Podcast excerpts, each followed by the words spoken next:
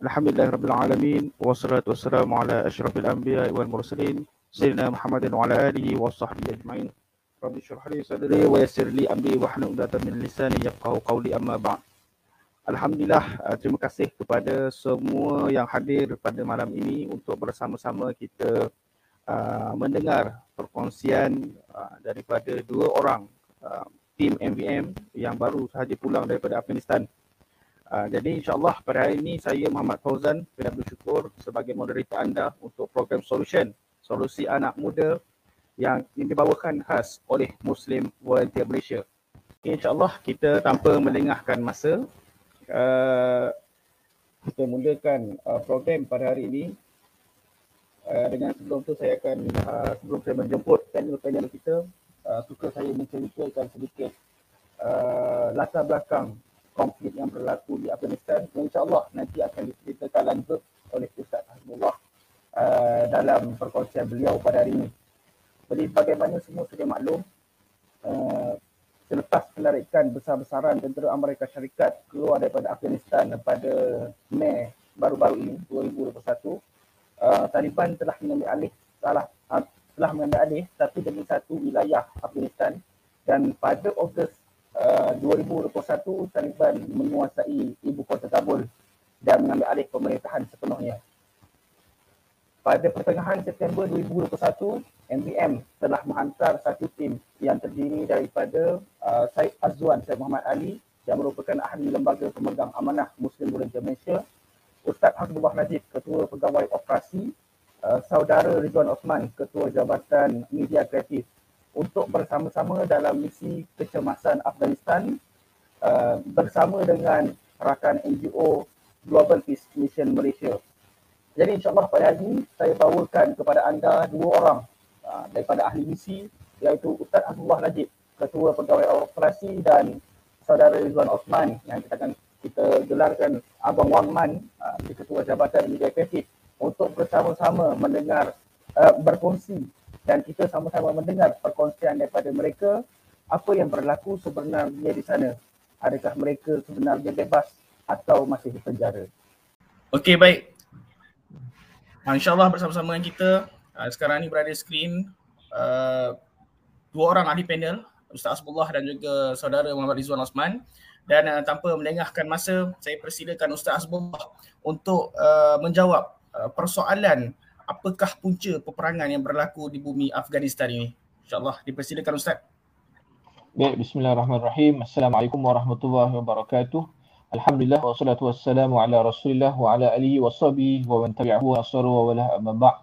Yang dihormati uh, moderator kita pada malam ini sahabat saya uh, saudara Fauzan yang juga merupakan ketua pegawai operasi Muslim Malaysia sahabat panel kita uh, dan juga sahabat uh, semisi Uh, saya ke Afghanistan iaitu uh, Maulana Muhammad Rizwan Osman ketua jabatan uh, ketua ketua jabatan uh, media kreatif Muslim Volunteer Malaysia.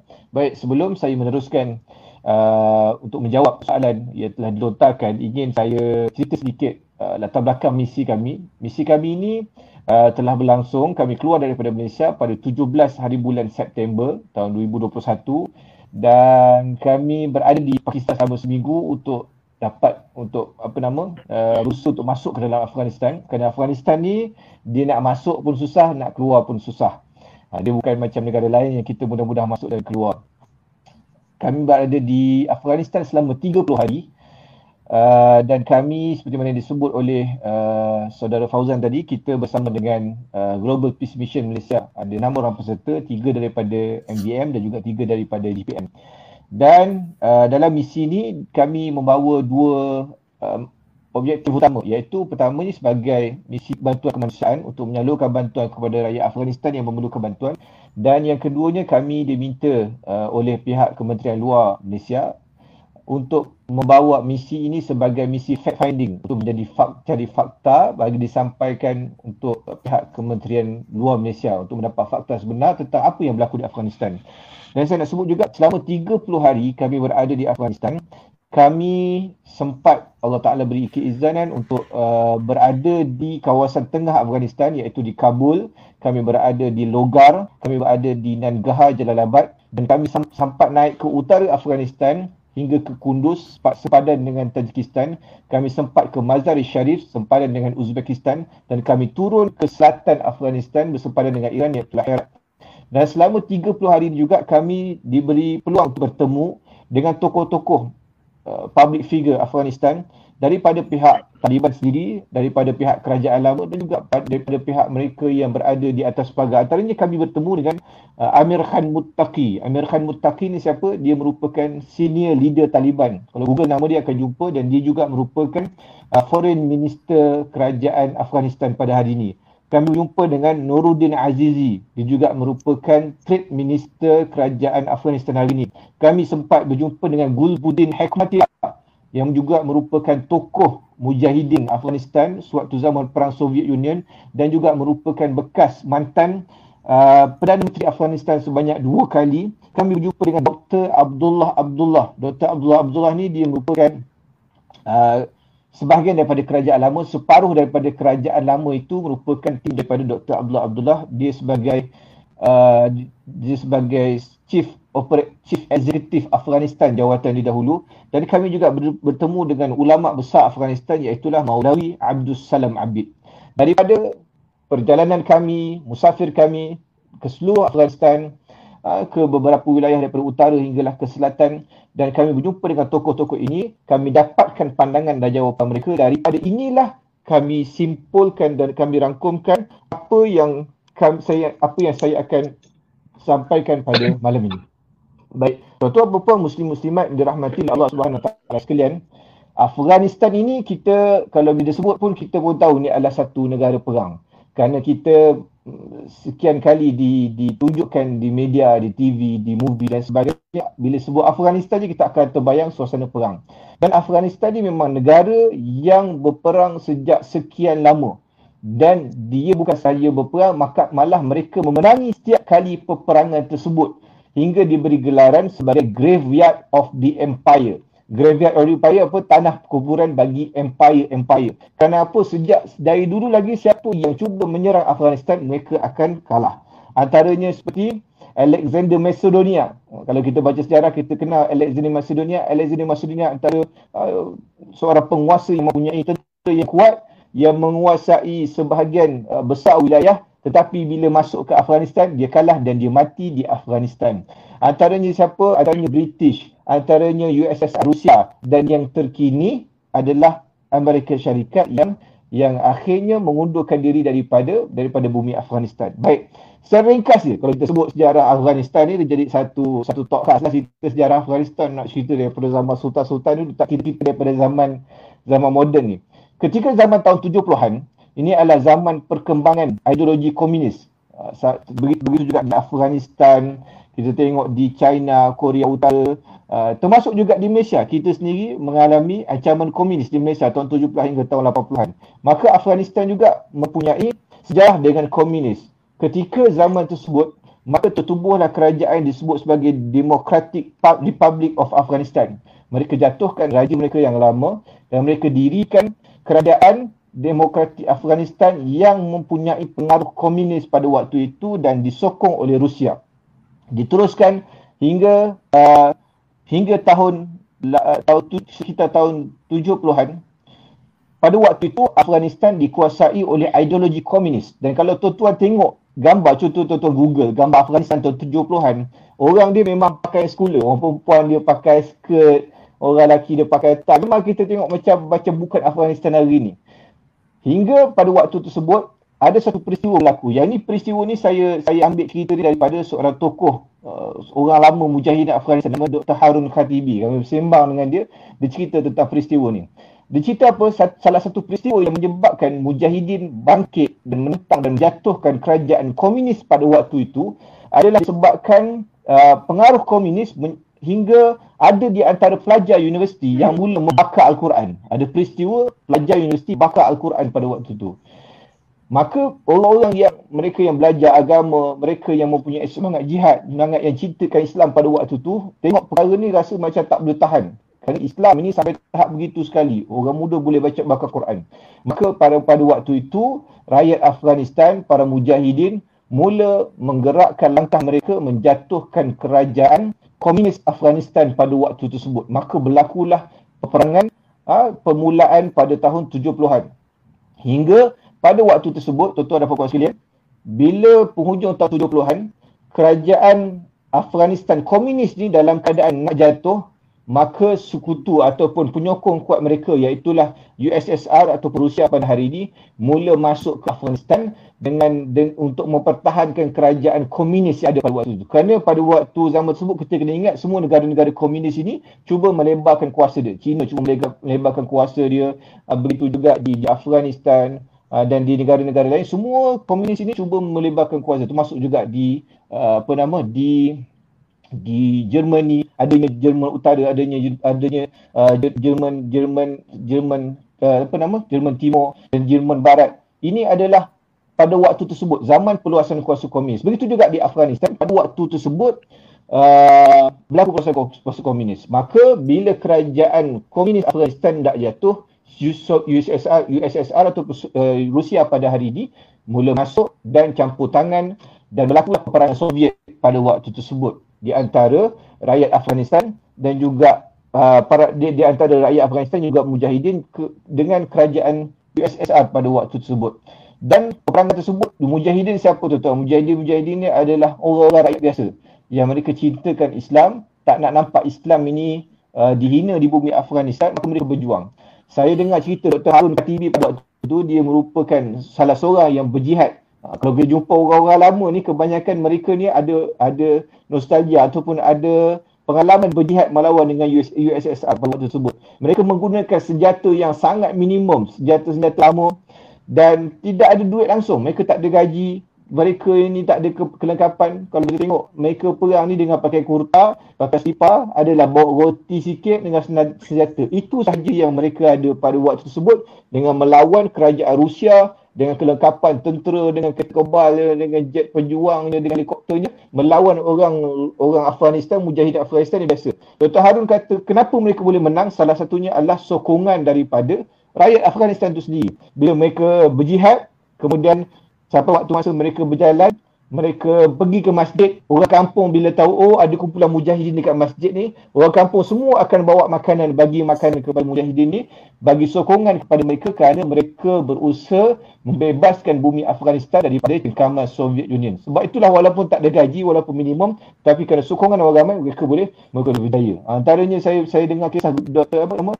Engineer Gulbuddin Hikmatia. Mereka kata pada waktu mereka berjalan kaki 48 hari. Masya Allah berjalan kaki 48 hari ha, bergerak ke beberapa wilayah Afghanistan dengan kelengkapan minimum dengan apa semua tak ada tapi berjalan 48 hari ini semangat jihad uh, rakyat Afghanistan pada waktu tu hinggalah selepas 10 tahun peperangan Soviet Union ini berlaku USSR akhirnya pulang dan mengaku kalah di bumi Afghanistan. Kemudian berlaku pula peperangan Civil War. Civil War ni adalah peperangan di antara rakyat Afghanistan sendiri. Bila Rusia dah keluar, mereka mula mula berebut kuasa. Ni ujian Allah Ta'ala beri bila berkaitan dengan kuasa ni. Hingga saya ringkaskan cerita, akhirnya pada tahun 19, uh, pada tahun 1996, uh, Taliban datang dan berjaya mengambil alih kerajaan pada waktu tersebut. Dan itulah yang disebut sebagai Taliban 1.0. Taliban 1.0. Baik, itu adalah uh, peperangan lama. Kemudian 96 hingga, hingga 2001, tahun 2001 kita semua tahu ada satu peristiwa yang berlaku yang mengubah landscape apa nama landscape dunia terhadap Islam terutamanya iaitu peristiwa 9/11 peristiwa 9 11 9 September uh, 11 September peristiwa ini adalah peristiwa yang bagi kita umat Islam kita percaya bahawa ia adalah suatu yang dirancang dengan tujuan supaya ianya dapat dijadikan alasan untuk menyerang umat Islam atas alasan war on terror, atas alasan uh, memerangi keganasan. Dan pada waktu tersebut, nama Usama bin Laden disebut sebagai orang yang bertanggungjawab ke atas serangan yang berlaku di di Amerika Syarikat pada waktu tersebut. Dan Usama bin Laden pada waktu tersebut ada di Afghanistan. Maka mereka menjadikan alasan kerajaan Afghanistan melindungi Usama bin Laden. Sedangkan pada waktu tersebut, mengikut pendapat Maulawi Abdul Salam Abid, Maulawi bukan orang Taliban dia adalah seorang ulama besar dan dia dah datang ke Mesir empat kali dia cerita kat saya. Dia, dia sebut bahawa pada waktu tersebut, pada waktu Osama bin Laden ada di Afghanistan dan Taliban menjadi kerajaan baru tersebut dipimpin oleh Mullah Omar, pada waktu Amerika kata bagi pada kami Osama bin Laden. Kerajaan Taliban pada waktu tersebut yang dipimpin oleh Mullah Omar disebut bahawa kalau kamu ada bukti kukuh, dia sebut bahawa Osama ni terlibat dalam serangan tersebut, maka kami akan serahkan dia kepada kamu. Tetapi pihak Amerika Syarikat tak ada bukti kukuh yang boleh mengaitkan Osama pada waktu tersebut. Dan pilihan kedua yang disebut oleh kerajaan Taliban 1.0 pada waktu tersebut, dia kata adalah kalau gitu kita buat satu perbicaraan di negara tengah. Maknanya bukan Amerika, bukan Afghanistan. Satu negara yang adil untuk jadi orang tengah melakukan perbicaraan kepada Osama bin Laden tetapi juga tidak diterima oleh Amerika Syarikat pada waktu tersebut. Kedua-dua cadangan ini tak diterima, maka Amerika Syarikat memulakan langkah menyerang Afghanistan pada waktu tersebut hingga jatuhlah kerajaan Taliban 1.0 dipimpin oleh Mullah Omar pada ketika itu pada tahun 2001 dan mereka menaikkan kerajaan baru yang dipimpin oleh Hamid Karzai. Baik. Maka itulah bermula zaman Afghanistan di, di, dijajah ataupun di, di, diceroboh oleh Amerika Syarikat. Berlaku hingga 20 tahun. Pada mulanya, rakyat Afghanistan tak setuju dengan kedatangan Amerika kerana kuasa luar datang menyebut dekat negara sendiri. Tetapi lama kelamaan, mereka nampak bahawa oh Amerika ni nampak macam okey. Maka sebahagian daripada rakyat Afghanistan melihat Amerika ni sebagai penyelamat, pembina kembali negara dan sebagainya. Maka mereka mula selesa untuk satu tempoh ketika. Hinggalah kerana tempoh yang lama 20 tahun, berlaku perkara-perkara yang tidak senang terhadap rakyat Afghanistan kerana Amerika Syarikat ini ialah mereka orang luar. Mereka buat sesuatu yang bertentangan dan bercanggah dengan budaya masyarakat Afghanistan yang agak yang agak sensitif, yang menjaga agama. Uh, kemudian berlaku pembunuhan, uh, letupan-letupan. Kita kita boleh tengok uh, berita ini adalah satu berita yang luar bagaimana Amerika uh, bila mereka melakukan serangan pasti akan ada rakyat Afghanistan yang terkorban, orang yang terkorban. Bahkan baru-baru ini ketika uh, selepas daripada pengunduran Amerika, Amerika masih lagi menyerang Kabul dengan menggunakan drone tetap ada 10 orang rakyat Afghanistan terkorban akibat tersalah uh, serangan salah daripada pihak Amerika tersebut. Maka perkara-perkara ini menyebabkan rakyat Afghanistan mula rasa bengang dengan Amerika Syarikat. Hinggalah ada satu peristiwa yang berlaku di mana Uh, walaupun pada waktu tu orang Afghanistan ni tak berapa suka Taliban tetapi ada satu video yang viral di Afghanistan uh, di mana tentera Amerika Syarikat berjaya membunuh lebih kurang tiga orang Taliban dan dalam video tersebut mereka kencing ke atas jenazah Taliban ni tadi. Menyebabkan orang ramai marah. Walaupun Taliban ni mereka tak bersetuju dengan dia tapi mereka ni adalah orang Islam. Jenazah orang Islam tidak layak dia perlakukan dihina sebegini rupa. Menyebabkan mulanya ada kebangkitan rakyat uh, membenci Amerika Syarikat itu semula. Dan contoh beberapa muslim akan baca Allah Subhanahu Taala sekalian uh, dalam 20 tahun ini juga selain daripada mereka menghadapi tentangan daripada rakyat, mereka juga telah menghabiskan lebih kurang 3 trilion USD di bumi Afghanistan. 3 trilion dihabiskan tapi tak nampak kesan apa. Ini 3 trilion USD tuan-tuan. Ini bukan satu jumlah yang sikit. 3 trilion USD ni kalau diatur ataupun dibelanjakan dengan cara yang betul di dalam sebuah negara, pasti negara tersebut akan maju. Tetapi kerana corruption yang tinggi ha, di dalam kepimpinan Afghanistan lama pada waktu tersebut, mereka sistem wallet, duit-duit ni projek-projek yang tak disalurkan melalui wallet dan kadang-kadang kos untuk bayar wallet ni lebih tinggi daripada kos projek tu sendiri. Kalau tak bayar nanti mereka akan colik engineer mereka akan letupkan uh, tapak-tapak pembinaan dan sebagainya. Akhirnya has duit tu tak ke mana. Dan benda ni kita boleh lihat dalam news ketika Taliban ambil alih Afghanistan ramai pemimpin-pemimpin lama Afghanistan melarikan diri keluar atau masuk juga Ashraf Ghani presiden dia kita nampak apa yang Taliban temui di rumah-rumah pemimpin lama Afghanistan cash duit cash USD yang banyak. Uh, saya baca komen dekat dekat Facebook tu orang US kata this is uh, US taxpayers money. Ini adalah duit pembayar cukai Amerika Syarikat. Habisnya end up dekat mana? End up dekat Afghanistan. Maka mereka buntu. Duit habis banyak, askar ramai mati. Tak ada exit plan untuk Afghanistan ni tadi. Sampai bila Amerika Syarikat nak balik Afghanistan dan sampai bila mereka nak habiskan duit dan mengorbankan rakyat mereka sendiri dalam peperangan yang mereka cipta sendiri. Akhirnya tuan-tuan mereka mencadangkan supaya untuk melatih askar Afghanistan jadi orang Afghanistan jadi askar untuk menjaga keselamatan negara mereka sendiri mereka akan keluar daripada bumi Afghanistan maka mereka mula melatih dalam beberapa tahun lepas mereka mula melatih tentera Afghanistan ditubuhkan pelbagai unit dan sebagainya diberi kegelap, kelengkapan senjata mereka beri helikopter mereka beri Humvee beri sebagainya untuk mewujudkan kekuatan tentera sendiri supaya mereka boleh menjaga negara Afghanistan kerajaan mereka sendiri daripada diambil alih oleh Taliban. Tetapi uh, malangnya mereka ini merupakan uh, kumpulan yang tidak berkualiti dan Taliban merupakan antara tentera yang kita boleh sebut terbaik di dunia. Walaupun mereka ni pakai selipar kan saya sebut dalam live saya lepas kami saya saya dengan dengan One Man kita sampai di airport Kabul. Ada Taliban-Taliban muda ni nak bergambar dengan kita. Kita bergambar lah tapi bila tengok balik lah rupanya dia pakai kasut boot mewah lah. Ada spike kat bawah tu kita tengok gambar dia. Maknanya asal ada je mereka mereka ni boleh berperang. Senjata yang minimum pakaian yang minimum asal ada dengan semangat yang kuat untuk meninggalkan Islam mereka berperang dan saya sebut tadi mereka antara tentera terbaik sebab apa? Walaupun minimum sebagai contoh rocket launcher. Rocket launcher ni tuan dia bukan direka untuk boleh terbang tegak untuk tembak peluru tu tegak. Rocket launcher ni dia sifat dia tak berapa tepat dia akan berayun-ayun. Tetapi Taliban ni di atas kemahiran dan pengalaman yang banyak mereka boleh guna rocket launcher ni serang helikopter banyak helikopter musuh jatuh dia menggunakan senjata yang tak berapa hebat sebenarnya. Jadi kehebatan mereka. Dan apabila uh, mid April pertengahan April tahun tahun ini Amerika mula mengumumkan bahawa mereka akan keluar daripada bumi Afghanistan. Bila Amerika umum begini maka Taliban dah mula bersiap sedia untuk menawan semula kembali uh, Afghanistan dan dan sebenarnya tali, pihak Taliban sendiri tidak menyangka bahawa mereka akan mudah untuk menguasai seluruh negara Afghanistan dengan masa yang singkat tak sampai dua minggu begitu.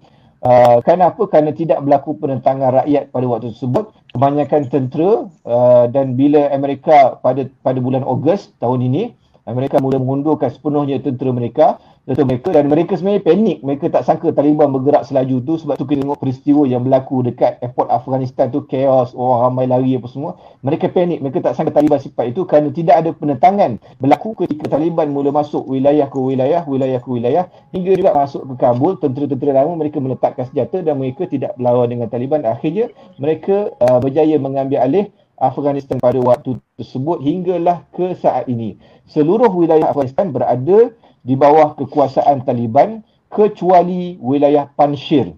Panjshir ni adalah wilayah utara yang juga merupakan kubu kuat uh, salah seorang pejuang Afghanistan iaitu Ahmad Shah Mas'ud. Kalau tuan-tuan Google jumpa Ahmad Shah Mas'ud. Oh, saya ada saya ada contoh satu gambar Ahmad Shah Mas'ud ni. Saya jumpa dekat uh, satu kedai antik Afghanistan. Ini ni adalah Ahmad Shah Mas'ud. Dia merupakan leader di Panjshir dan dia, dia dah mati dah, dia dah syahid tahun 2001 di, di, dibunuh tapi sekarang diketuai oleh anak dia Abdullah Mas'ud.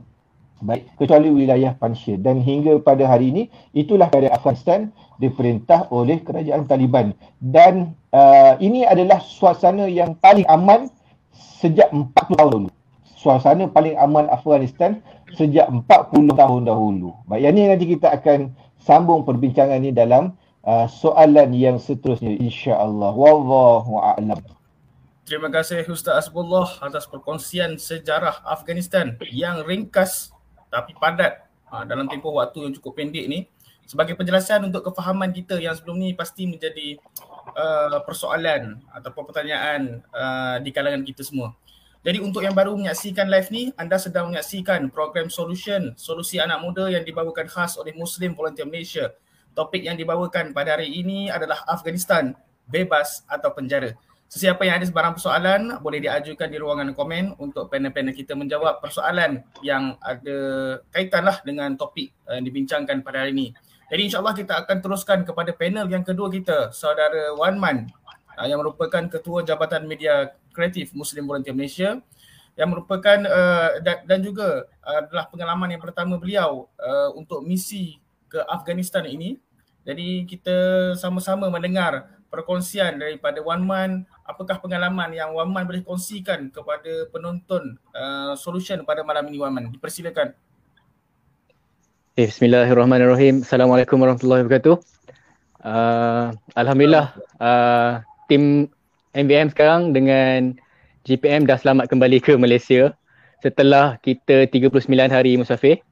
Uh, saya sangat-sangat berterima kasih kepada tim GPM, uh, Meja Azlan, uh, Shah dengan Aizuddin uh, dan tim kami kita sendiri ada uh, Syed Azwan, Abis Syed Azwan, uh, Ustaz Asbullah dan tim-tim volunteer, tim-tim uh, yang mendoakan penyumbang, uh, kami-kami sangat berterima kasih kerana sentiasa follow up dengan apa yang diupdate oleh MVM. Uh, saya sebenarnya uh, boleh nak ceritakan pengalaman ni. Uh, saya cerita, sebelum cerita pengalaman media, saya cerita pengalaman uh, bila diterima untuk untuk pergi ke misi. Sebab sebelum tu kena melepasi banyak cabaran. Daripada Malaysia pun dah dah bermacam-macam kena kena ready kena macam-macam. Physical mental uh, kewangan dan sebagainya. Uh, dan bila bila dapat tahu uh, kena standby untuk pergi Afghan uh, memang memang terfikir macam-macam dan sampai satu masa tak terfikir apa. Sebab memang uh, kita kita bersedia uh, bersedia sebagai pekerja NGO uh, dan uh, sukarelawan untuk menghantar bantuan kepada lebih uh, hampir 6000 orang uh, penerima manfaat di Afghanistan. Uh, di situlah uh, memang kami sangat kami sangat teruja dan berterima kasih kepada rakyat Malaysia dan kita sendiri bersedia untuk ke misi ini misi fact finding dan bukan satu misi yang biasa seperti negara-negara biasa yang uh, NGO-NGO buat uh, tidak seperti di Syria, tidak seperti di Yaman, tidak Afghanistan ni ada core dia sendiri. Uh, dan kalau kita lihat uh, kenapa orang luar banyak nak keluar daripada Afghanistan tapi kita di Malaysia ni nak pergi masuk, nak pergi bantu. Uh, dan saya nak tekankan dekat sini kenapa kita kena cakna dengan Afghanistan, kenapa kita kena bantu dan sokong Afghanistan. Uh, Ustaz Rasulullah dah sebut sejarah dia tadi dan dia dah sebut uh, menjumpa tokoh dan sebagainya. Kita dalam keadaan untuk uh, misi mencari maklumat uh, macam mana Afghanistan ni, apa yang realiti yang sebenarnya berlaku. Dan uh, inilah hasil fact finding yang tak akan cukup kalau dalam masa satu jam macam ni untuk untuk bincang. Tapi insyaAllah kita cuba sampaikan uh, pengalaman-pengalaman ni lah. Uh, ber, uh, bila uh, Ustaz tadi dah sebut, bila dah, dah uh, apa tempat-tempat yang kita pergi, kita ziarah, kita kita pergi province, kita pergi uh, dia punya daerah-daerah dalam tu kan daripada uh, Parma kita punya bantuan tu kalau tuan-tuan boleh tengok di FB Muslim Volunteer Malaysia ataupun media sosial yang lain uh, kita ada pergi ke Pakman, kita ada pergi ke tempat uh, contohnya Bagrami di kawasan pegunungan uh, untuk menilai sendiri macam mana tahap education, macam mana tahap uh, pengait saliran uh, air yang bersih dia. Dan kita juga pergi ke Sharineo Park satu tempat uh, perangin uh, satu tempat apa taman taman dijadikan kemah pelarian di, di, disusun diletakkan jadi IDP place. Uh, dan kita kita melalui gunung ganang naik turun naik turun selama 12 jam. Uh, di nak ke Jalalabad nak ke Kunduz. Tempat-tempat ni bukan dekat-dekat dan memang sangat thrill. Uh, kita ke Logar dekat Logar pula kita ada ada kawalan oleh Taliban Taliban kerajaan semasa kan uh, memang uh, saya saya saya akan huraikan macam mana pengalaman dia lebih spesifik dan kita juga ke Kunduz, Mazar Sharif, uh, Herat, Kabul, Kabul uh, the main the main tempat yang kita pergi kebanyakannya di Kabul. Uh, selepas tu kita ada adalah berurusan di Pakistan, di di Iran dan di Dubai. Uh, Okey, saya saya masuk kepada pengalaman dari segi side media dan teknikal supaya uh, pendengar-pendengar penonton ni dapat dapat gambaran macam mana uh, kita nak ber- mengambil gambar dan video di negara bergolak. Uh, kalau kalau kita sebelum ni ada silibus dalam sukarelawan kita ada berkongsi dan uh, hasil dapatan di di misi Afghanistan ni sangat berbeza dan saya share dekat sini uh, adalah perkongsian pertama uh, live yang yang kami buat di solution ni solusi anak muda uh, mula-mula sekali kita kena minta izin untuk mengambil gambar dan video. Dan kecuali kalau ada tak perlu minta izin tu in case organizer dah minta dah nothing kena kena boleh ambil je apa-apa kan. Uh, perkataan yang saya ingin kongsikan adalah tashwir. Tashwir ni uh, kalau kita tahu di Afghanistan dia ada bahasa uh, Pashto dan Dari. Uh, kebanyakannya boleh boleh sangat sangat memang fasih bahasa dia orang lah dan ada yang memahami Arab dan English. Uh, mereka mengatakan uh, bila bila nak mengambil gambar ni kena minta izin, kena beradab, uh, ucap tashwir. Tashwir ni maksudnya uh, foto. Itulah itulah yang kita kena sebut. Kalau kita tak sebut, dia akan marah, dia akan bermasam muka dan adab di Afghanistan ni dia ada adab dia. Terutama yang memakai burka yang perempuan ni, kita tak boleh sewenang-wenangnya ambil gambar. Sebab lagi satu kita tak boleh eye contact dengan terutama yang yang wanita lah. Itu ajaran Islam kan. Uh, tambah pula kita nak berdepan dengan perempuan yang pakai burka. Dia macam dia dia bukan sekadar purdah dia bukan macam sekadar jubah yang tutup semua. Tapi memang memang nampak memang nampak dekat mata dia je kan. Tapi kita kita memang tak nampak lah macam mana dia punya rupa kan. Cuma itulah adab yang kita kena kita kena uh, buat iaitu meminta izin uh, dan untuk makluman untuk makluman uh, semua penonton jugalah uh, kita, di di Afghanistan ni kita pergi sebagai uh, NGO kemanusiaan dan uh, antara benda yang sangat yang yang perlu yang kami kena belajar adalah uh, kewartawanan. Iaitu uh, kita boleh buat uh, kita boleh kita manfaatkan satu masa tu kita kena ambil seberapa banyak gambar yang boleh seberapa banyak video yang boleh uh, dalam masa yang sama kena perfect. Sebab timing tak lama kalau tidak nanti kesian orang beratur orang berdiri uh, agihan terlampau panjang uh, 80 penerima 1000 penerima memang memang kena efektif. Uh, sebab tu kita gunakan kamera, kita gunakan uh, telefon, kita gunakan contoh GoPro ataupun Insta360. Uh, inilah yang kami gunakan di sana supaya gambar-gambar yang dibawa pulang adalah berkualiti, berhasil dan boleh digunakan untuk iklan-iklan uh, promosikan kempen uh, misi peduli Afghanistan ni. Uh, di situ uh, saya dah ceritakan pasal adab dan uh, untuk makluman pendengar Uh, di di di Kabul sendiri di merata tempat uh, ada Taliban, ada ada rondaan, ada peminta sedekah, ada orang yang yang biasa. Mereka ni sebenarnya survive. Survive uh, empat bulan tak dapat gaji. Kalau kalau saya boleh tunjuk contoh kan, uh, dia orang uh, ini ini contoh duit yang ditukar di money changer tau. Memang terkoyak, uh, memang dah lun, dah lunyai kan. Uh, duit tu sangat orang kata apa? Dia dia terima sebab dia tak ada nak pergi bank pun susah nak dapatkan duit pun susah nak beli ro- sekeping roti pun susah. Padahal bagi kita alah sekeping roti bukan sebuku eh. 45 sen. 45 sen kalau kita ni dibayar oleh dibayar 10 Afghani 10 Afghani ni baru boleh beli sekeping roti. Nak dapat 10 Afghani ni bukan senang tuan-tuan. Sebab itulah uh, kita kita kita cuba tambahkan lagi pengetahuan kita pasal Afghanistan uh, apa yang berlaku sebenarnya dan supaya kita ni dapat membantu mereka di sana yang sangat-sangat memerlukan yang memerlukan uh, sokongan kita semua. Bukan saja di Malaysia malah di seluruh uh, di satu di satu dunia lah kan. Uh, uh, pengalaman di Loga.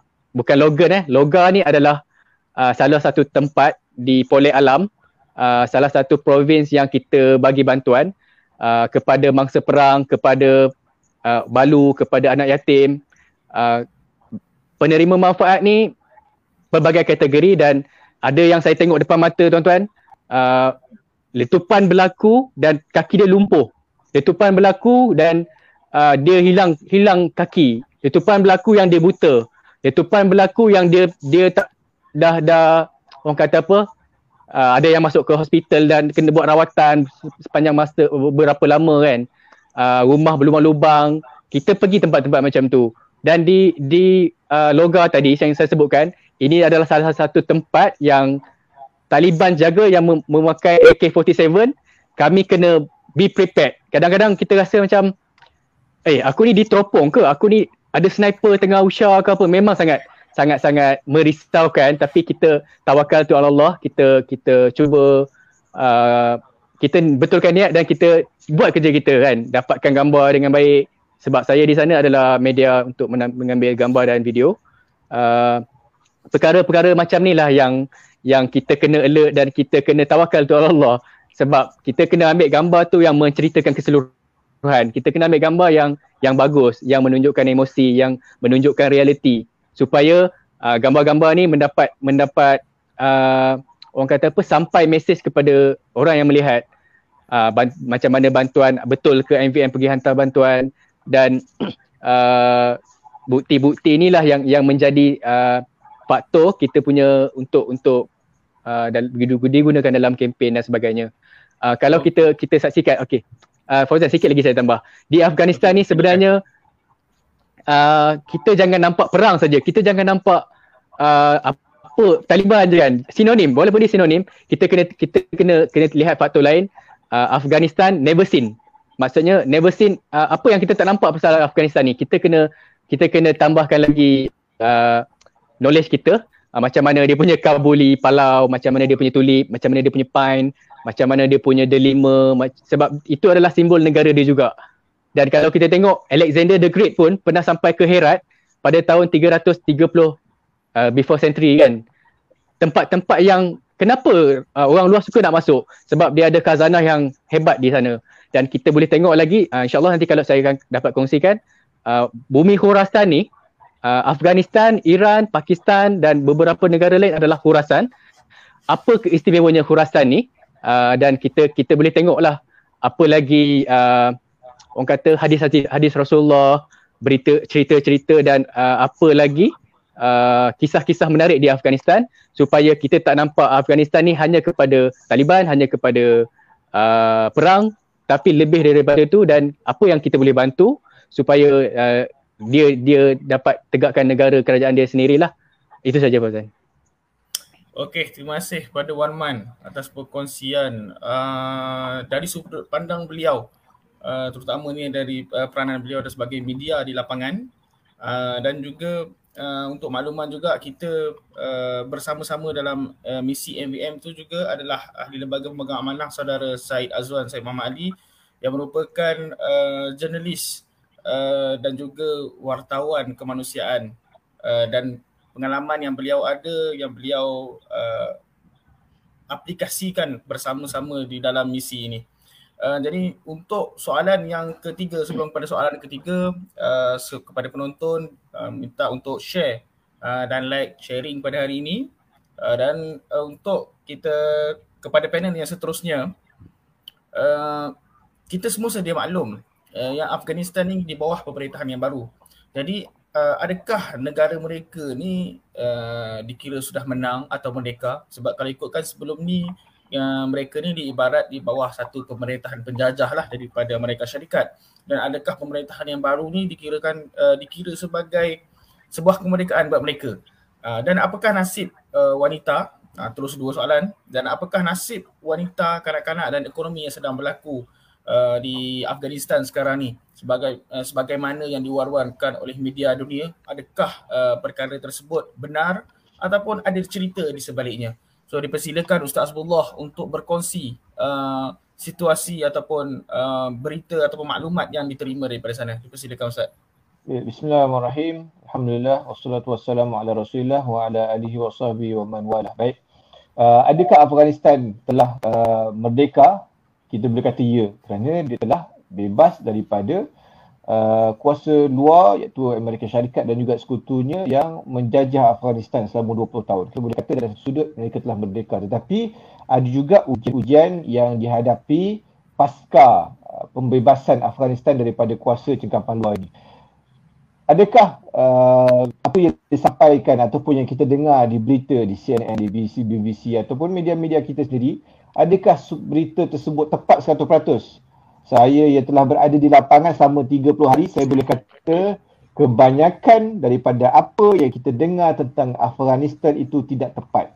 Sangat tidak tepat. Media-media barat me, me, me, me, apa nama mengeksploitasi ataupun memanipulasi isu-isu yang kecil dan dijadikan besar seolah-olah itu adalah isu besar yang berlaku di Afghanistan tapi sebenarnya ianya tidak.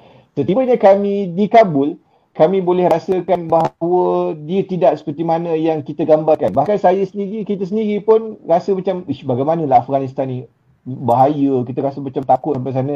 Tapi bila kita sampai, kita rasa macam di Bandar Kabul, bila kami sampai di airport Kabul, kita masuk ke Bandar Kabul, walaupun di sana ada kesan-kesan peperangan, nampak Humvee tu yang yang pecah, yang tayar rosak, bersepah, kesan-kesan pertempuran tu nampak di sekitar jalan. Tetapi suasana sangat tenang, suasana sangat tenang dan kita rasa selamat. Selamatkan apa? Kerana kita nampak ramainya anggota Taliban bersenjata yang berada di sekitar jalan, di depan hotel dan sebagainya. Mereka ni sentiasa meronda memastikan keselamatan yang uh, keselamatan bandar Kabul yang mereka baru tawan pada waktu itu. Dan kita tanya masyarakat Afghanistan, berdasarkan tokoh-tokoh yang kami jumpa, berdasarkan orang ramai kami jumpa daripada kawasan tengah, di utara hingga selatan, semuanya senada menyatakan bahawa ini adalah waktu Afghanistan yang paling aman sejak 40 tahun dahulu. Salah satu kelebihan Taliban adalah Taliban ambil alih Afghanistan jadi aman. Ini adalah waktu paling aman sejak 40 tahun dahulu. Kerana sebelum ini boleh dikatakan 200 ke 250 rakyat Afghanistan mati setiap hari disebabkan oleh pertempuran, pengeboman dan sebagainya. Hari ini dia tenang. Walaupun di sana, waktu kami di sana sendiri pun ada tiga insiden letupan. Ah, satu tu berkait, satu tu uh, 5 km saja daripada hotel kami. Uh, satu tu kami sampai di Kunduz berlaku letupan ketika solat Jumaat dan ketika minggu terakhir kami berada di sana letupan ketika solat Jumaat juga berlaku di Kandahar. Tiga letupan dalam masa sebulan bagi mereka itu sangat aman berbanding dengan sebelum ini setiap hari letupan dan setiap hari ada ratusan rakyat Afghanistan yang mati terkorban. Bagi kita orang Malaysia panik kan letupan tapi bagi mereka bagi mereka ini adalah waktu yang paling aman. Bahkan ramai mereka sebelum ni sebut bahawa kalau mereka pergi kerja mereka tak jamin mereka boleh balik jumpa dengan anak isteri kerana mungkin mereka akan terlibat dengan letupan berada di wrong place at the wrong time. Ha, mereka terlibat letupan jadi bangsa tempias letupan tembakan ramai dan sebagainya menyebabkan mereka mati. Ini suasana sebelum ni. Tapi Alhamdulillah sekarang ni di bawah kerajaan Taliban Afghanistan berada dalam keadaan aman. Dan kita boleh rasa security tu kerana mereka ni jaga security sangat baik. Checkpoint banyak mereka berada di jalanan ramai. Bahkan di airport sendiri security dia sangat dahsyat. No. Kita naik kereta, driver kita bawa. Uh, dia punya airport, dia tak nampak airport sebab tembok dia tu tinggi-tinggi. Tembok tembok dia tu tinggi-tinggi, di atas tu ada dawai kawat. Ada kerajaan tentera, ada machine gun, ada askar jaga apa semua. Kemudian kita tengok, ish ni airport ke? Tengok, ish airport rupanya. Tapi nampak macam macam tempat tentera. Ini punya security. Dan dia punya layer checkpoint tu tak payah cerita lah. Lepas satu kena scan, kena scan lagi. Lepas scan, kena scan lagi. Lepas scan, kena scan lagi. Lepas dah scan last sekali, atau bag anjing pula baru bag kita. Ha. Dan kita duk perhati, punya staff airport sendiri yang turun naik kapal terbang, yang hantar barang apa semua. Semua tu setiap kali nak dekat kapal terbang, mereka ada check badan. Mas, tak nak pastikan mereka tak bawa bom ataupun sesuatu yang berbahaya kepada kapal terbang. Kerana siapa saja boleh menjadi ancaman ataupun threat uh, pengeboman yang, yang yang boleh berlaku di mana-mana saja. Lebih lagi di uh, airport di kawasan target sebenarnya. Uh, checkpoint yang banyak checkpoint yang banyak nak pastikan kenderaan tersebut tidak ada bom kerana sering kali berlaku uh, car bomb. Orang letak bom kat kereta kemudian dia letupkan checkpoint yang banyak. Dan ini memastikan uh, keadaan Afghanistan pada hari ini selamat. Kemudian keduanya no corruption. Afghanistan hari ini tidak ada corruption.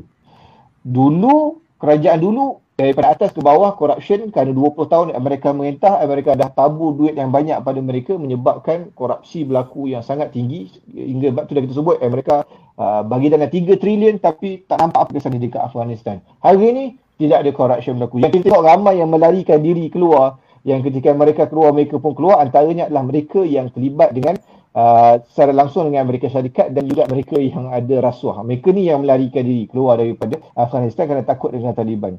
Kemudian kes dadah di Afghanistan juga turun mendadak. Uh, saya kita dapat kita jumpa dengan persatuan bulan sabit uh, bulan sabit hijau Afghanistan. Uh, bukan bulan sabit merah, bulan sabit hijau Afghanistan ditunjuk data dan fakta bagaimana kes dadah di Afghanistan sebelum ni sangat tinggi kerana mudah ni untuk mendapatkan dadah di Afghanistan kerana Afghanistan antara negara yang mengeluarkan dadah menanam pokok popi menghasilkan dadah menyebabkan rakyat dia sendiri uh, menyebabkan rakyat dia sendiri terkesan dengan terkesan dengan dadah ni ramai tapi hari ini bila Afghanistan dipimpin oleh Taliban kes dadah menurun mendadak kenapa kerana Taliban tangkap penjual-penjual dadah yang ada di jalanan ini dan subat mereka dalam penjara. Ini adalah realiti yang berlaku di Afghanistan. Tenang. Kita boleh kata bandar Kabul tenang Uh, bandar Herat lebih tenang lagi. Kita pergi ke Mazar Sharif tenang kita pergi ke Kunduz tenang. cuma adanya uh, cuma adanya berlaku apa nama sedikit uh, uh, pertempuran iaitu di kawasan uh, Nangarhar Jalalabad ini kami pergi juga dan kami nampak lagi situ situasi ketegangan dan bagaimana beza dengan kawasan lain kerana di sini munculnya uh, kumpulan ISIS-K di Afghanistan. ISIS-K ni lah ISIS Khurasan. Nah, ISIS ni lah Islamic State uh, Iraq and Sham kan. Tetapi di di Afghanistan mereka munculkan diri dengan ISIS-K, ISIS Khurasan. Dan kumpulan ini menentang kerajaan Taliban pada hari ini dan pengumuman-pengumuman yang berlaku recently di Afghanistan pihak ISIS-K ni bertanggung, mengaku bertanggungjawab mereka yang melakukan letupan tersebut sebagai sabotaj ataupun uh, tentangan mereka terhadap kerajaan Taliban uh, dan juga ke wilayah Panjshir oh, kita boleh kata 90% keadaan Afghanistan berada dalam keadaan aman dan kami kebanyakannya kami travel guna jalan darat. Ha, di kami jumpa orang Afghanistan, kami ceritalah kami travel jalan darat, orang Afghanistan geling kepala kata. Kami sendiri orang Afghanistan pun tak travel ke jalan darat dia kata kadang-kadang bahaya. Tapi kita orang luar ni boleh travel dan kita boleh tengok sendiri keadaan-keadaan di dalam negara Afghanistan sendiri. Safe, tenang, selamat. Kemudian isu yang uh, dibangkitkan iaitu persoalan dengan wanita dan juga kanak-kanak ni ramai yang tanya. Ini isu yang dimainkan oleh media barat menunjukkan seolah-olah wanita ini ditindas sebagainya. Oh, perempuan ni tak boleh begini, tak boleh begitu. Adanya tunjuk perasaan dan sebagainya. Baik, saya nak, saya nak sebut bahawa wanita di Afghanistan 90%, 80, 80 ke 90% tinggal di luar bandar. Hanya lebih kurang 10, 20, 10 ke 20% saja mereka tinggal di bandar. Eh, yang lainnya 80-90% mereka tinggal di kawasan kampung. Mereka tinggal di kawasan kampung. Dan kebanyakan mereka sangat bersetuju dan sangat bergembira bila Taliban mengambil alih Afghanistan dan mengusir tentera luar. Kenapa? Kerana pertama kerajaan ke tentera ketika adanya tentera luar uh, mereka banyak menzalimi wanita. Adanya kes rogol, adanya kes cabul, adanya mereka ni dibunuh dan sebagainya. Tapi ini tak dikeluarkan di media. Kenapa? Kerana media dikuasai oleh Uh, mereka daripada oleh mereka. Apa yang dilakukan oleh tentera mereka tidak tidak tidak di, tidak disiarkan. Tapi bila Taliban ambil alih mereka selamat kecuali mereka yang 10 20% yang berada di bandar ni yang tidak tidak tidak yang yang kita boleh kata mereka ini agak uh, cenderung kepada budaya barat mereka tidak setuju tapi ini yang di di zoom dan dibesarkan dekat media seolah-olah Taliban menzalimi wanita. Sedangkan 10 ke 20% yang kita bual di bandar tu tidak mewakili 80% perempuan Afghanistan yang berada kebanyakan majoriti mereka berada di luar bandar. Itu satu. Keduanya macam mana kami boleh sebut bahawa wanita ni tidak diskriminasi? Ini bukan pendapat kami. Kami berjumpa dengan jamaat Islah Women Wings. Dia punya Women Wings jamaat Islah. Kami berjumpa, kami pergi ke Mora Educational Complex. Ini adalah kompleks pendidikan wanita daripada tadika, sekolah rendah, sekolah menengah hingga ke peringkat universiti. Khas untuk wanita. Kami berjumpa dengan Vice Chancellor dia. Dan kami tanya kedua-dua kumpulan ini, adakah wanita Afghanistan didiskriminasi, ditindas?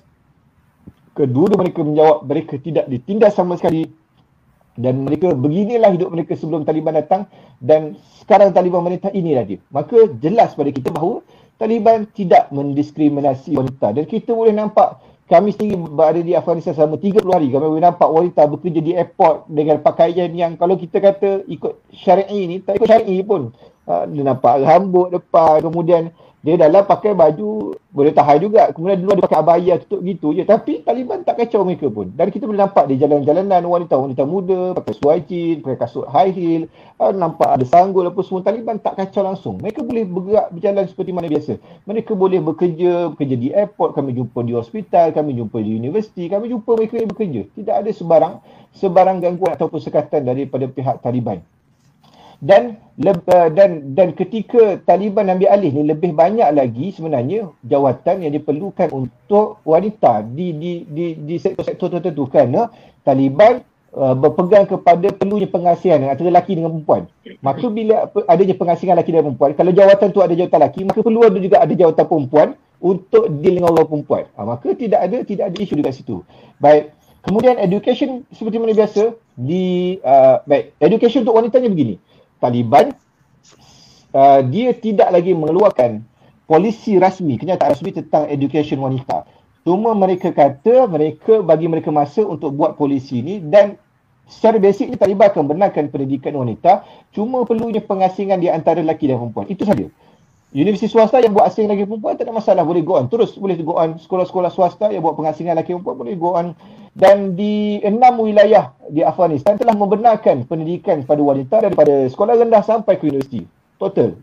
Uh, di universiti. Cuma universiti kerajaan masih tutup lagi. Universiti swasta dah boleh beroperasi itu biasa. Maknanya pendidikan Uh, di, kita kita harapkan di wilayah-wilayah lain juga di Afghanistan akan mengikuti langkah tersebut di mana membenarkan wanita untuk mendapatkan pendidikan daripada sekolah rendah hingga ke hingga peringkat peringkat universiti. Baik. Uh, apa masalah utama Afghanistan tadi? Saya sebut tentang Afghanistan, kita kata sebut mereka merdeka daripada cengkaman kuasa luar Amerika Syarikat dan sekutu dia. Tetapi apa masalah utama Afghanistan pada hari ini yang menyebabkan orang ramai keluar daripada Afghanistan? Utama dia adalah disebabkan oleh ekonomi. Ini adalah masalah kritikal, crucial yang berlaku di Afghanistan pada hari ini yang semua orang survive untuk cuba hidup untuk cuba dapatkan kelangsungan hidup hari-hari untuk bagi keluarga. Makan inilah masalah utama adalah masalah ekonomi.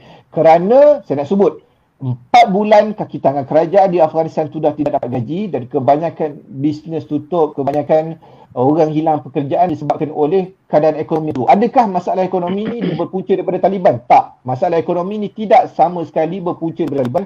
Kerana empat bulan lepas sebelum Taliban ambil alih lagi, mereka sudah tidak dapat gaji. Kenapa masalah ini berlaku? Baik.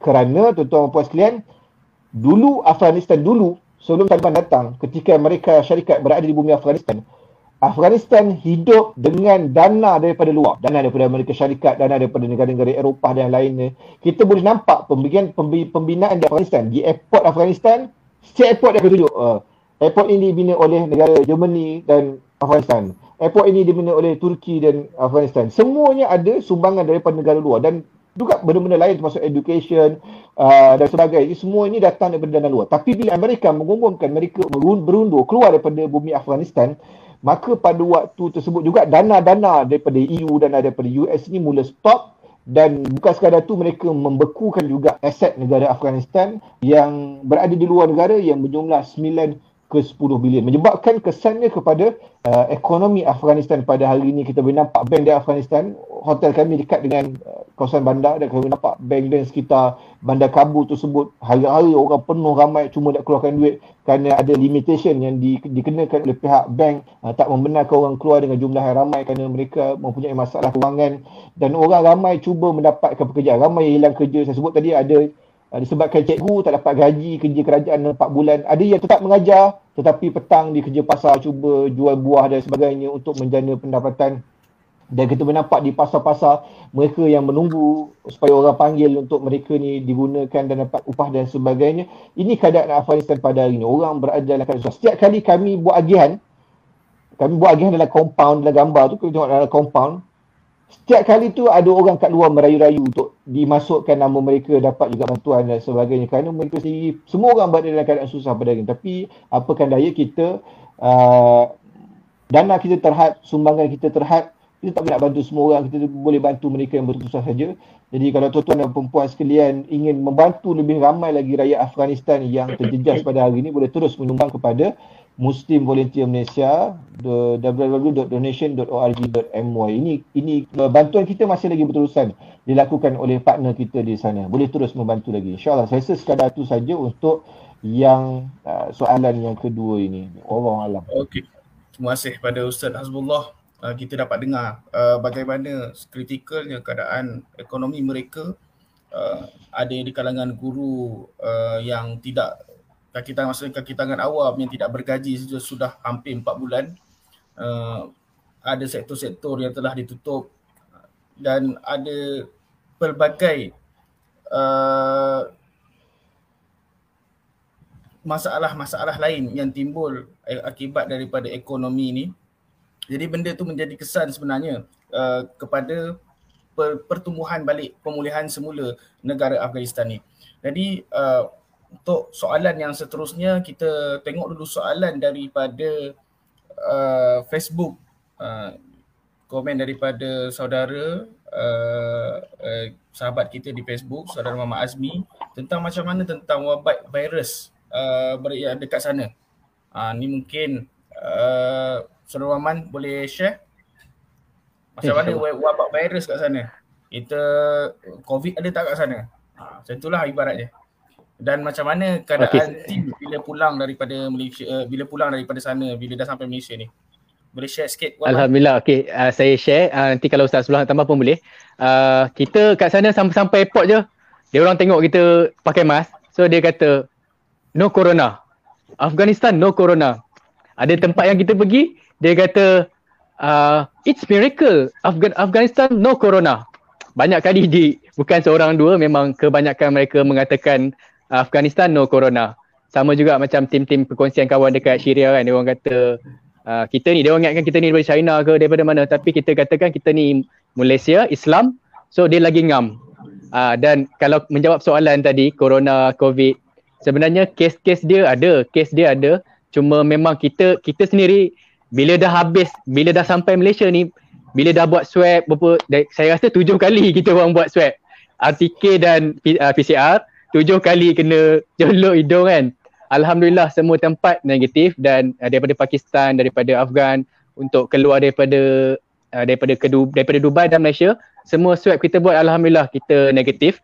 Uh, ini ini menunjukkan macam kami percaya juga eh Afghanistan no corona. Mungkin juga sebab uh, dia tutup dan tak ada tak ada yang berani untuk masuk ke dalam Afghanistan dan uh, dia ada tempat-tempat untuk untuk check yang valid lah yang yang profesional yang ada doktor yang ada sistem-sistem dia. Bahkan saya nampak macam di Afghanistan ni eh ada benda-benda ni. Sama je macam kita kan. Tapi uh, dia punya tawakal dia tinggi. Uh, tak ada dia dia memang akan menyebut no corona. Uh, kalau tuan-tuan boleh check lah berapa persen dia berapa jumlah apa semua sebagainya kan. Uh, sampai sekarang dia orang pelik dengan orang Malaysia. Kenapa kuarantin lama? Baru tadi uh, saya di, di ada dapat panggilan daripada Barish Han uh, daripada Esas daripada kawan NGO kami. Dia dia tanya why you quarantine so uh, dia tanya tujuh hari quarantine dia terkejut. Sedangkan kami sampai di Kabul tak ada quarantine terus buat kerja. Sebab kita membawa satu dokumen uh, yang mengatakan memang kita negatif. Uh, cuma di negara-negara lain tu ada prosedur dia. Cuma di Afghanistan ni uh, ada yang pakai ada yang pakai mask ada yang menjaga ada yang bagi sanitizer tapi kebanyakan mereka uh, hidup macam biasa. Macam tak ada corona dekat pasar ramai orang macam biasa buat kerja macam biasa dekat airport ke dekat mana-mana tempat yang kita boleh lihat jarang sekali kalau kita pakai mask dia orang pelik dengan kita. Dia orang memang tak ada tak ada pakai mask sangat kecuali di hospital kecuali di uh, airport tempat-tempat yang yang dia jem, dia dapat uh, orang apa foreigner kan. Uh, itu jawapan okay. daripada saya kalau uh, ustaz nak tambah Ustaz nak tambah ke? Ada ada saya ada yang kelakar tu dia cakap corona ni bila Amerika keluar, corona ikut Amerika sekali keluar. so, so mula-mula kami rasa macam, ish betul ke dua ni tak ada corona kan? Tapi bila kami pergi ke hospital, hospital Hayat, hospital lah salah satu hospital, kami jumpa dengan AIMA, apa nama, Islamic, uh, apa nama, Afghanistan Medical. Islamic Medical Association, AIMA. Kami pergi hospital, kami tengok hospital yang datang ke bawah, tak ada orang pakai PPE. Tak ada orang pakai PPE. Dan dia kata sebab oh, sebabkan kes Afghanistan ni dah mula turun dan mereka dah turun ni pun tak pakai tak pakai PPE. Dan mereka kata Afghanistan pernah kena dua kali wave COVID uh, dan dua dua kali ni tinggi. Lepas daripada tu memang memang uh, Afghanistan ni tak tak tak ada COVID dia rendah lah sangat rendah. Dan kita pun rasa macam macam boleh percaya jugalah apa mereka sekarang. Sebab ikut kami ni kita ni travel sana sini kadang pergi tempat orang ramai kadang makan sekali tidur sekali kat satu tempat tu. Kalau Malaysia tu kena covid dah tu. Tapi bila swab test banyak kali macam Wama kata tadi kita kita swab test banyak kali kan muncul lubang hidung besar. So tak ada masalah sangat. Jadinya tak apa nama kita ni tengok negatif-negatif tu betul lah mungkin memang memang tak ada covid dah kat Afghanistan ni sekarang mungkin wallahu alam Okay, uh, terima kasih Ustaz uh, dan Waman. Uh, itulah uh, jawapan ni kepada saudara Azmi atas persoalan apa yang uh, apa ni macam mana COVID ni ada ke tidak dekat sana. Dan uh, kita ada soalan uh, soalan lagi satu uh, daripada Orchid Ma- Orchid Mia. Ya. Macam mana survival penduduk Afghanistan dalam menghadapi musim sejuk tak lama lagi ni.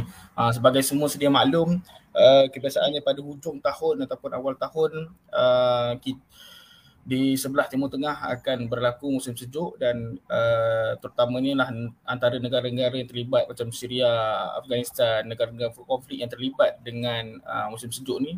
Jadi Afghanistan ni tak terkecuali uh, dalam uh, menghadapi musim sejuk dengan keadaan ekonomi yang teruk. Jadi uh, mungkin Ustaz Azbullah boleh respon berkenaan jawapan, jawapan ni, uh, soalan ni macam mana dia orang nak survive untuk uh, musim sejuk yang tak lama lagi ni. Uh, okay, baik. Uh, terima kasih uh, Mia soalan tadi. Uh, Mia ni kawan lama lu tempat kerja lama. baik. Uh, Afghanistan dah mula sejuk sebenarnya. Dua minggu terakhir kami sebelum kami keluar dah mula sejuk dan nampak kulit sebenarnya kering. Ni duduk kuarantin ni mula dah halal kulit kembali pada asal. Kering kulit. Dan mula luka tangan sebab dah mula sejuk. Dan uh, minggu terakhir kami ni dah mula ada kawasan-kawasan yang dah mula turun salji. Rasa daripada kapal terbang kita naik dan nampak ada gunung-gunung dah mula turun salji kawasan-kawasan yang tinggi. Mana musim sejuk dah mula dah mula ada dan di pasar-pasar orang sudah mula menjual uh, baju-baju untuk musim sejuk. Uh, mereka dah mula jual pakaian. Ni termasuklah blazer yang kita beli ni. blazer ni beli kat pasar je sebab musim sejuk jadi murah. Uh, harga rahsia. Oh, nanti jatuh martabat. Nampak je baju ni. Beli kat pasar je sebab orang dah mula jual baju-baju sejuk dekat sana. Baik. Pada persiapan kita boleh kata mereka tak ada persiapan dalam keadaan ekonomi yang yang yang sangat uh, sangat kritikal sekarang ni semua orang fikir nak makan je. Kita tahu nak hadapi musim sejuk ni memang perlukan duit yang banyak nak beli pakaian, nak beli bahan bakar. Ya, kita boleh nampak orang dah mula menyediakan uh, arang-arang. Arang dia dalam bentuk ketul. Saya tanya kenapa arang dia bentuk bulat? Oh rupanya dia campurkan arang tu dengan taik lembu. Nah, jadi dia dapat shape macam tu. Uh, dan dan dia kata taik, taik lembu bahagia boleh buat jual. Oh kata ada siapa taik lembu bahagia, taik kita tak laku kan orang jadi. Jadi dia mula buat persiapan. Tetapi kita boleh kata overall memang mereka tak tak berapa bersedia kerana kekangan ekonomi untuk berhadapan dengan musim sejuk. Jadi uh, insyaAllah kita akan membantu Afghanistan untuk musim sejuk ni juga termasuk juga negara-negara yang negara-negara konflik lain boleh terus menyumbang kepada MVM, Muslim Volunteer Malaysia dan juga Global Peace Mission. Uh, kita akan bantu mereka untuk mereka sediakan uh, persiapan menghadapi musim sejuk yang akan berlaku tidak lama lagi kerana sekarang pun dah mula dah mula sejuk. Okey, terima kasih uh, Ustaz Azbul. Uh, jadi untuk yang uh, begitulah tadi uh, jawapan uh, daripada Ustaz Asbul apa yang kita uh, bagaimana untuk diorang nak survive uh, dan insyaallah dari sudut uh, dari side kita daripada Muslim Volunteer Malaysia juga kita akan usahakan untuk mengurangkan beban mereka dan uh, menjemput untuk semua pendengar dan seluruh rakyat Malaysia untuk bersama-sama kami uh, mengurangkan beban mereka untuk menghadapi musim sejuk terutamanya untuk bersama-sama kami untuk terus menyumbang uh, di uh, link yang tertera di bawah uh, donation.mvm.org.my ataupun boleh melayari uh, www.mvm.org.my untuk uh, link uh, untuk nombor akaun MVM uh, yang di yang tertera di laman website kami. Jadi untuk uh, soalan-soalan yang uh, terakhirlah berkait juga dengan uh, soalan yang sebelum ni uh, apakah jenis sumbangan yang akan uh, yang telah dan akan disumbangkan oleh pihak MBM dan uh, siapakah golongan-golongan penerima manfaat yang dijangka untuk menerima uh, sumbangan daripada rakyat Malaysia ni. Uh, mungkin uh, One Man boleh share ke? Penerima sumbangan? Apa apa jenis apa jenis sumbangan yang One Man lihat di sana apa yang mereka perlukan yang kita boleh sumbang uh, untuk rakyat Malaysia boleh sumbang? Okay, uh, bismillah. Uh, terima kasih Fauzan. Uh, kalau kita tengok gambar-gambar yang uh, di MVM kongsikan, uh, untuk makluman sebelum menjawab soalan, uh, Malaysia, uh, kita di Kabul, kita dah ada satu office yang uh, GPM dan MVM buat, iaitu Malaysian Humanitarian Center. Dan kalau tengok setiap, saya tunjuk sikit lah, uh, dia, setiap, setiap province, setiap tempat-tempat di Afghanistan, sangat sangat detail kalau kita bagi bantuan memang akan ada report detail report. Dan tuan-tuan puan-puan jangan risau ke mana duit tu di, duit salurkan tu sampai kepada mana. Semuanya ada ada uh, orang kata apa archive dan bukti-bukti report. Uh, kalau menjawab pada soalan tadi uh, bantuan apa yang kita bagi? Actually uh, kita bagi bantuan keperluan asas kita bagi bantuan uh, barangan untuk keperluan belajar kita bagi kita bagi juga uh, kalau untuk musim sejuk nanti lain lah kan. Tapi dalam waktu sekarang ni keperluan utamanya adalah makanan. Sebab krisis ekonomi yang berlaku. Uh, selain tu kalau kita tengok tadi lah uh, keperluan asas tu banyak. Banyak. Tapi dia dia ada spesifik dia. Contohnya contoh macam tepung, uh, beras. Sebenarnya tepung lagi banyak daripada beras yang dia dapat. Sebab dia lagi banyak makan makan roti. Uh, boleh boleh tengok juga kita dia ada bagi uh, keperluan macam makanan panas, makanan untuk segera yang untuk dimakan. Contoh-contoh di IDP place, uh, kemah-kemah pelarian yang sementara. Uh, dan uh, kalau musim sejuk nanti seperti, seperti yang kita sedia maklum lah, uh, pakaian sejuk, uh, kita akan mungkin ada bantuan perubatan, diesel dan sebagainya. Uh, detail-detail tu boleh tengok di uh, donation yang uh, Ustaz sebelah sebutkan tadi uh, khas untuk kempen MVM Peduli Afghanistan.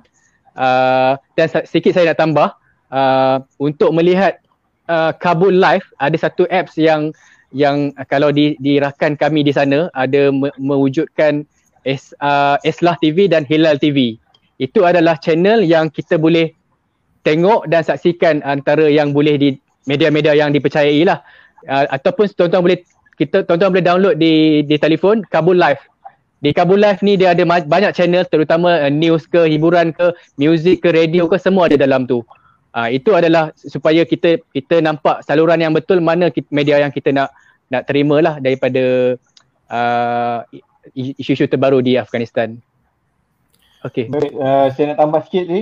Uh, okay, saya nak tambah sikit tentang makanan ataupun bantuan yang kita telah sampaikan makanan asas untuk rakyat Afghanistan tepung, uh, beras, minyak masak, kacang dan sebagainya kita telah beri sebanyak 56.1 tan. Ini sumbangan daripada rakyat Indonesia. 56.1 tan.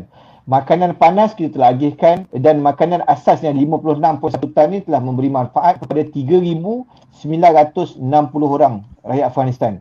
Makanan panas 1050 pack yang yang memberi manfaat kepada 1050 orang. Ni makanan panas untuk apa ni adalah makanan yang kita bagi kepada IDP, internal displaced person. Orang yang jadi pelarian dalam negara mereka, mereka duduk di kawasan bandar kerana kawasan kampung mereka ada berlaku pertempuran, mereka nak selamatkan diri, mereka duduk di bandar, mereka bina kemah-kemah di di tengah-tengah bandar. Ini IDP ni kita kata kita bagi seramai 1050 orang makanan panas.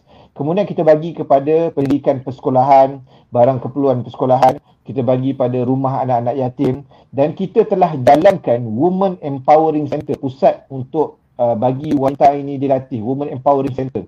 Dan pusat ini telah berjalan sekarang ini yang mana kita ada 20 orang peserta wanita daripada Afghanistan yang dipilih daripada keluarga-keluarga yang susah. Mereka ini akan diberi latihan menjahit dan mereka akan uh, dapat selepas daripada habis kursus jahitan ini mereka akan dapat menjadi pendapatan daripada hasil jahitan mereka ni tadi ini telah berjalan uh, Women Empowering Center dan kita ada projek yang sedang yang dan sedang dan akan berjalan itulah projek bekalan air bersih. Kita tahu Afghanistan ini uh, banyak mereka ni tinggal di kawasan luar bandar dan mereka mempunyai masalah mendapatkan bekalan air bersih. Saya pergi ke satu kampung di kawasan Bagrami di kampung Said apa Syahid Wali Khan, kawasan Syahid Wali Khan. Kampung ni uh, ada lebih kurang 80 keluarga tetapi setakat ni cuma ada dua sumber air dan sangat jauh. Bayangkan kita ada 80 keluarga tapi ada dua, dua kepala air je. Satu kat situ, satu kat agak jauh. Sekarang kita sekarang kita dalam uh, proses. dalam proses menjalankan membina uh, tangki air tersebut di uh, kampung tersebut. InsyaAllah teruskan menyumbang kita akan uh, pastikan projek ini berjalan dengan lancar. Projek ini kerjasama JV di antara Muslim Volunteer Malaysia dan juga Global Peace Mission insyaAllah. InsyaAllah. Terima kasih pada Ustaz Abdullah dan Wan Man. Uh, dan saya rasa kita setakat ni tak ada soalan dah daripada uh, para pendengar dan penonton.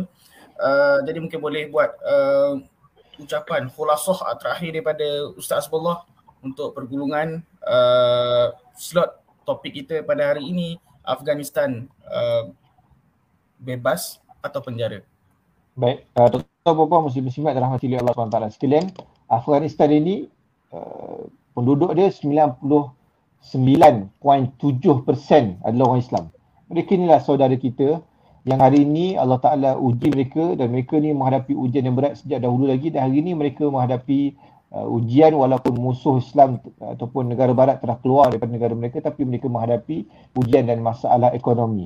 Kita sebagai orang Islam nak tak nak kita kena bantu mereka. Walaupun orang kita ada susah ya tapi susah di Afghanistan ni kita tak tahu macam mana mereka nak survive. Saya saya faham kenapa orang Afghanistan pilih untuk keluar daripada negara mereka kerana mereka tak nampak uh, future ataupun uh, masa depan yang cerah untuk negara mereka. Bahkan kita boleh kata mungkin apa yang berlaku di Afghanistan hari ini dia adalah uh, momentary pause saja. Peperangan ini mungkin dia akan pause kejap dan mungkin akan berlaku peperangan dalam masa beberapa bulan lagi. Mereka tak nampak begini. Maka kita yang melihat saudara kita dalam keadaan memerlukan ni apa yang kita mampu selain daripada doa adalah kita bantu mereka. Apa yang kita ada sedikit kita sumbangkan mudah-mudahan ini memberi keberkatan dalam rezeki kita dan dapat memberi manfaat kepada mereka insya-Allah. Okey, terima kasih pada Ustaz Abdullah uh, dan Wan Man atas perkongsian uh, yang merungkai segala persoalan kita berkaitan bumi Afghanistan dan apa yang sedang berlaku di sana. Jadi uh, saya rasa untuk untuk uh, slot pada hari ini untuk topik pada hari ini Afghanistan bebas atau penjara. Uh, mungkin semua uh, mungkin kita sudah jelas dan faham apa yang telah ber, apa yang uh, telah berlaku di sana. Dan uh, untuk bersama-sama dengan MVM dalam memberi bantuan dan sumbangan meringankan beban uh, warga Afghanistan di sana boleh terus ke donation.mvm.org.my uh, uh, dan untuk uh, yang sedang menyaksikan uh, program uh, live kita pada malam ini uh, boleh share uh, link live ini nanti uh, kepada di Facebook masing-masing uh, dan kepada uh, mana-mana grup WhatsApp ataupun uh, grup Facebook yang lain untuk mereka sama-sama mendengar untuk tengok balik video ni daripada awal untuk bersama-sama mendengar dan bersama-sama dengan kita semua untuk membantu saudara-saudara se-Islam kita yang berada di bumi Afghanistan. Jadi insya-Allah saya rasa uh, cukup sekadar uh, uh, itu saja untuk pada kali ini. Uh, terima kasih sekali, sekali lagi kepada uh, kedua ahli panel kita, saudara Ustaz Asbullah Najib uh, dan juga saudara Muhammad Rizwan yang bersama-sama dengan kita. Uh, terus setia bersama kami di MVM untuk topik yang akan datang. Uh, siru ala barakatillah. Assalamualaikum warahmatullahi wabarakatuh.